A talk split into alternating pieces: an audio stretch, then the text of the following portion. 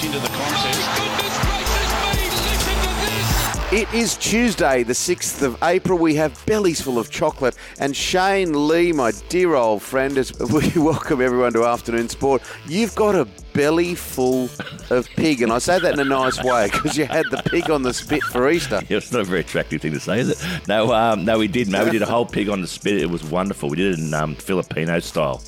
So it was plenty of nice Vietnamese rolls with uh, with Filipino pork and some Asian slaw, mate. It was beautiful. Goodness gracious, your joint. It just sounds like an a la carte. So can you cry cryovac and send some over to me and Dan McHugh, our producer, because we'd love There's some. none left, mate. We're both floating left. away to a blo- block of flats over here. Anyway, uh, look, also very exciting. We're going to give away the Spartan Rugby League ball signed by the Bulldogs, the Doggies, and of course, uh, we do have our new rugby union podcast called The Running Game, which will be released later in the week. We have Corey McKernan on the show, Jaslyn Hewitt. Let's get cracking or crackling.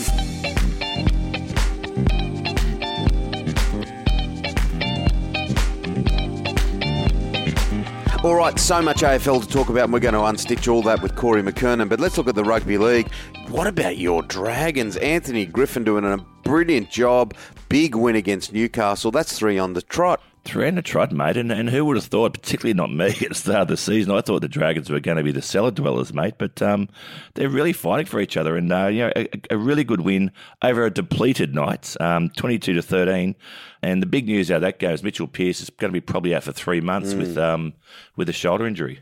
Yeah, those those injuries just continue. Yesterday, Parramatta got the chocolates over the West Tigers. I don't know who won the fight in the stands. What about that? Good, good old fashioned punch up in the stands. It was um, unfortunate for those guys who were in a fight in the stands. Um, there was close up footage and uh, there's image of their faces. So I dare say they're going to be banned from rugby league probably for life, mate, which is not great for them. But um, yeah, Parramatta, a really good win over the Tigers, 36 to, to 22. A lot of big wins over the weekend, a lot of 13 plus wins um, for a lot of teams. There is a big gap between the top and the bottom in the NRL at the moment. Yeah, well, the Tigers came into that, and, and Parramatta took off at the end. But that is uh, just quickly that is an issue, isn't it? Because some of these have nots in rugby league. They're just getting flogged. Yeah, sure is, mate. And, uh, you know, there's some big wins by Canberra, big wins by the Roosters. You know, it goes on and on and on. And, um, yeah, as you said, the top four are really excelling.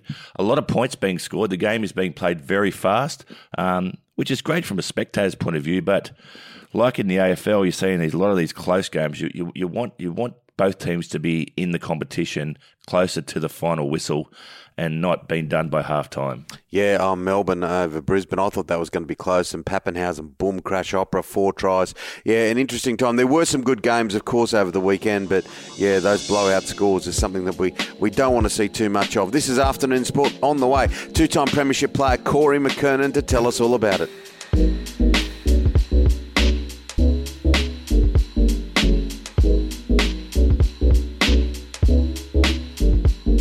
What about those Swannies? Corey McKernan, wow. That's all I can say. They were just extraordinary. It, doesn't happen very often that you see a team that had a pretty poor year and hasn't had the greatest time of it come out and blow the defending premiers off the park. How did I know you were going to lead off the top with that one, you blokes? Now, look, I uh, just the young talent that John Longmire's assembled there is is quite remarkable, and it could mean three weeks in a row that they've had uh, Errol Gulden, Braeden Campbell, and you're going to have Chad Warner, and you haven't even had Logan McDonald yet. So it's sort of a bit unprecedented that we could have three weeks in a row uh, a rising star nomination, but.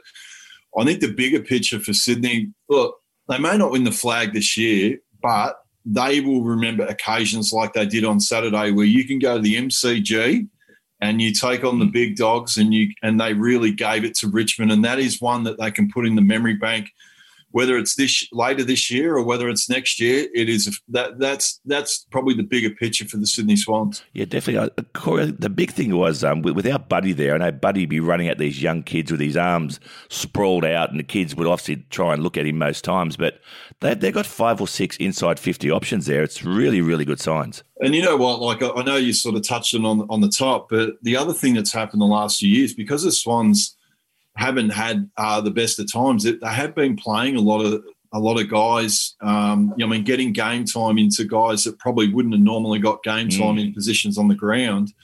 And look, you're now seeing it starting to to bear a lot of fruit, but. Yeah, it's exciting times for the Sydney Swans. I don't, I don't want to play on the fact that North Melbourne got absolutely flogged. I'd rather go more positive than that. They've only got Adelaide this week and Tex Walker, who, who's really struggling. yeah, I'm, I'm, I'm. It's you know what, you know what. Shane would probably appreciate this. It's all right to have the spinners in the game, but it's the big fast bowlers and it's the big key yep. forwards that that bring the tur- get the turnstiles moving and. Uh, look, it's fantastic to see Tex Walker, who'd had a bit of a tough time. To give you an idea how good Tex is going at the moment, with his he's kicked five, six, and six. That was more goals than what he kicked last year. So, right. but look, I, I, think it's fantastic when you see a power forward in the in the in the rich vein of form that Tex is in. You just even I must I, I do find myself looking forward to watching the TV even this week against my Kangaroos.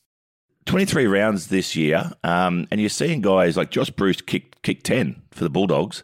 Um, are we going to see someone kick 100 goals again? Yeah, I don't know. I think we, we, we, we're all getting a bit in, intoxicated and a bit, yeah. a bit excited with this. But look, it, it is it is great to see. The thing that it is quite strange, Shane, right, is defenders, God, God help them, they've actually got to play on forwards. They can't zone off anymore and yeah. they can't hide – and that's what's exactly happening. The ball's coming in quick. And there's none of this zoning off stuff that they were able to do in previous years. They've actually mm. got to legitimately play on someone. Mm. And you know what? They've actually got to learn how to do it. Well, you said the Swans may not win the premiership, but they're in there playing. And the other team that uh, we're, we're, we're very early on, I know, but there's no reason why the Western Bulldogs, Shane just mentioned it there, and they, they, they absolutely dismantled North Melbourne, as we know. There's no reason why that Beveridge team couldn't win the flag this year. Well, it's it does have a lot of makings of, of, someone that can go deep in September. They've got a really powerful midfield, and it has got a blend of guys that have actually been there before. That when they broke that premiership drought a few years ago, adding in new talent. And the other one that um, they still haven't had their Hugo Umara, they still haven't had him uh, come into the team yet either. So it's it's pretty scary for um, you know, I mean opposition teams, but uh, pretty much a delight if you're a Western Bulldogs fan. Mm. Another game I enjoyed watching was Geelong versus the Hawks, and, and Geelong getting home right at the end there by um, by only by, by a goal. Uh, my mother in law is a big Geelong supporter, and she might have lost a few few years off her life watching that game yesterday. Yeah, you, you, it's it's actually getting to the point you actually can't make a lot of the stuff up between Geelong and Hawthorn anymore, mm. can you? Because it, this Easter uh, Monday game that you know, I mean, there was nearly fifty. I think there's fifty thousand people at the MCG. Mm. There's so many times on Easter Monday when this game nearly seems like it's dead and buried. I know I had a look at one point, and I think the Cats are out to a 27 point lead. But then, yeah, soon as you turn, yeah, yeah, then soon as you turn your back, and all of a sudden it's game on. But it's it, it should be nearly like a Christmas game because it keeps on delivering. Yeah, it was extraordinary, great atmosphere as well, and you could feel it, couldn't you? Uh, GWS. Uh, uh, what a, what a what an ordinary old start. What a bludger of a start of a year for them. Yeah, they're in an interesting situation, GWS, aren't they? They've, they've still got a lot of the, the stars that they've still got, but it's now getting to the point of, uh, yeah, I know they want to get they want to get wins on the board, but it, it may get to the point this season. Are they going to, you know, I mean, utter those words? Are we going to, you know, I mean, start to rebuild? So it is interesting times for GWS over the next few weeks. Uh, Carlton looked good, didn't they, Corey? Yeah, the Blues look fantastic. Isn't it, isn't it funny? We're all very quick to to try and wind people up. And mm. with Patrick Cripps, he, he, was pretty much finished last week. And everyone was saying, is he injured and all this sort of stuff. And look, it was fantastic to watch him come out and play on the weekend. He had the, the shoulder tape flapping in the wind. And I think he had a, a he had the warrior mentality and he had a, a few people in his sights, I think. And he I mean, he came out, had 30 possessions, kicked a couple of goals. But I tell you, the person I wouldn't want kick, kicking for goal for my life would be Harry McKay because uh, yeah. he, he's doing things in front of goal that would make the great Stephen Kernahan, who was a great Carlton mm. forward past, would make him uh, shudder. But you know what? He had he had 12 shots on goal and kicked seven goals, five, and he's given the Blues a real target down forward. And just finally, Corey, there's so much to talk about. We could be here all day, couldn't we? Because there's so much to unstitch. St Kilda, they got the win in the first round. They got beaten last week, but not badly. But boy, oh boy, this weekend, all the bad habits. Nick Riewoldt come out and just smashed them up and said that, you know, they, they need to have a good look at themselves and they need to get rid of a few of the veterans. Yeah, it's only uh, it's only round three. I think we need to maybe just take a deep breath. But who knows? St Kilda sort of playing a bit of catch up from the preseason where it seemed late in the preseason they lost a number of different players and trying to get them back into the team as the season goes along. But again, they're a bit like GWS. who've got a, a, pivotal three or four week period, and and who knows if they can manage to try and scrounge out a few wins. Well, I mean, it could set them up for a second half of the year. But if if they don't, well, then Nick Riewoldt may be right on the money. Brilliant, Corey. Look, I know it's only April, mate, but as a Swan supporter, I do. I wish it was September. you know what? It, it is super exciting. The brand of footy that they are playing is the that's the footy that we love to see. I mean, when they're taking the game on, and that, and I mean, it's it's going to be great to see when they play Essendon this Thursday night. And hopefully, Buddy, you'll be back. Good on you, Corey. See you, boys. Coming up on Afternoon Sport, Ash Barty. We absolutely love her. She is world number one. Jaslyn Hewitt is next. Play Sport is calling Game On for a new way to play, a free platform to explore and be inspired to connect to thousands of sport, rec, and well-being activities in your community. Just go to playsport.com. Play Sport, whatever moves you.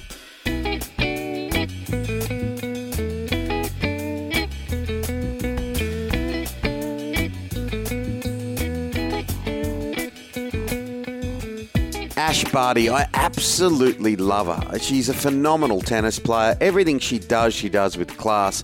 Jaslyn Hewitt, uh, number one in the world, she stays there. Yes, an exciting week uh, over the weekend with uh, Ash Barty defending her Miami Open singles title, and she has kept the world number one spot. So it, it is fantastic for her. She's had so so many uh, critics along the way. Does she deserve this? Does she not? The number one position after the year that was hampered by COVID. But it's just fantastic to look at her results already in 2021. She's only played the four tournaments and actually won two of them. So, um, yeah, she, she is an Australian champion, that's for sure. Um, Jazz, we were sort of, well, I was at least questioning her um, her want to be over there, and particularly travelling, as you said, mentioned COVID. But um, once she's there, the, the fight she's got in that stomach of hers is uh, is unbelievable, isn't it? Yes, and that's one thing that uh, I think we as Australians love about Ash yeah. is actually watching her compete and fight for every ball. Um, it hasn't been easy for her. She's had a lot of three setters uh, in Miami, but um, even the match against Bianca Andreescu in the final, she was uh, killing her 6 3 2 love. Bianca unfortunately rolled her ankle at 2 love there, but uh, and had to withdraw at 4 love. But you could see that she was all over Bianca in the final. It was really good to see her smash down, and she doesn't usually do this. She's quite uh, meek and mild in many ways away from the court, but there has been criticism, and you just mentioned it about the circumstances of her being world number one. And she simply said, I never have to prove anything to anyone. I know all the work that I do with my team behind the scenes. Boom. Yes, and, and and what a team she has with Craig Tyzzer, um, a uh, Victorian now lives up in in Brisbane. Um, the coach that she's had with him uh, for most of the journey, so she has a great team around her, and and they're very successful in what they're doing, and they know they know that uh, what works for her now. Now, Serena's to miss the Madrid Open. Yes, going back to um, Ion Tiriac's yeah. comments. Oh, yeah, what about him?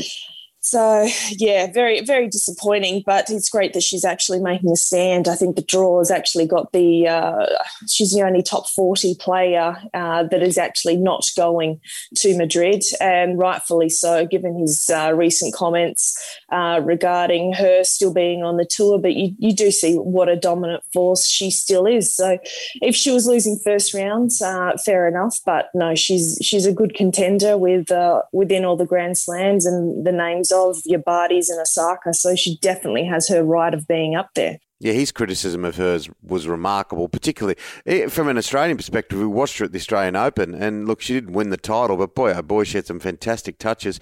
Just, just quickly, this this French Open. Um, anyone uh, who's following the whole COVID data structure will see the UK is doing well, the US is doing well, but France Italy, boy oh boy, the numbers are off the charts and they're going through a, a third phase. How does that affect things? Yeah, it's just watch and go at the moment for uh, the French Tennis Federation and uh, just to make sure that they can have Roland Garros go ahead. Uh, you saw what the French were doing last year with just changing the date. They'll be adamant that it will go ahead, but France is in another four week lockdown. Uh, they're allowed to go out for work. Uh, however, they've been uh, recommended they need to stay at home and isolate. So it is going to be interesting. So hopefully, uh, when the vaccines or the vaccine actually kicks in over the next six weeks, we might be able to see a little bit more relief over in France and, and they'll be able to have a bit more normal French Open or Roland Garros. But um, no, it's definitely interesting times and something you can definitely feel for them given uh, what the Australian Open had to ordeal that they had to go through. Mm.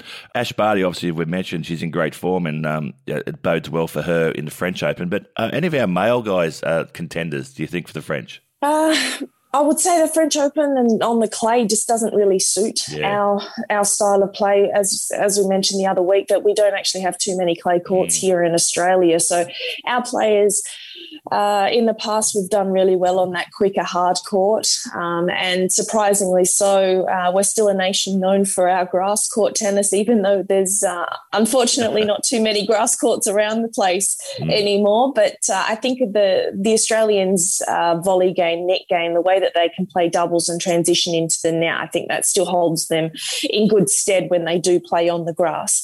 Um, no, I'm I'm not too hopeful uh, within within the men's. I mean, you know where uh, what Ash has done in the past there. So um, hopefully on the women's side will be again quite strong. Absolutely. Ash uh, Barty is world number one and she deserves it. That's the big talking point, and we're going to watch her over the next few months. Thanks so much, Jazz. Thanks, guys. That's it for Afternoon Sport today. We'll be with you Monday to Friday every week. Hit subscribe on your podcast app so you don't miss it. Big thank you today, of course, to Corey McKernan, two time Premiership player, and the wonderful Jaslyn Hewitt, our Spartan Sports sponsors. Shane, the few S's there. Yes, sure is. SpartanSportsHQ.com. And can we send a pig roll with coleslaw to our wonderful producer, Dan McHugh? See you tomorrow. We'll see you then, guys. Take care.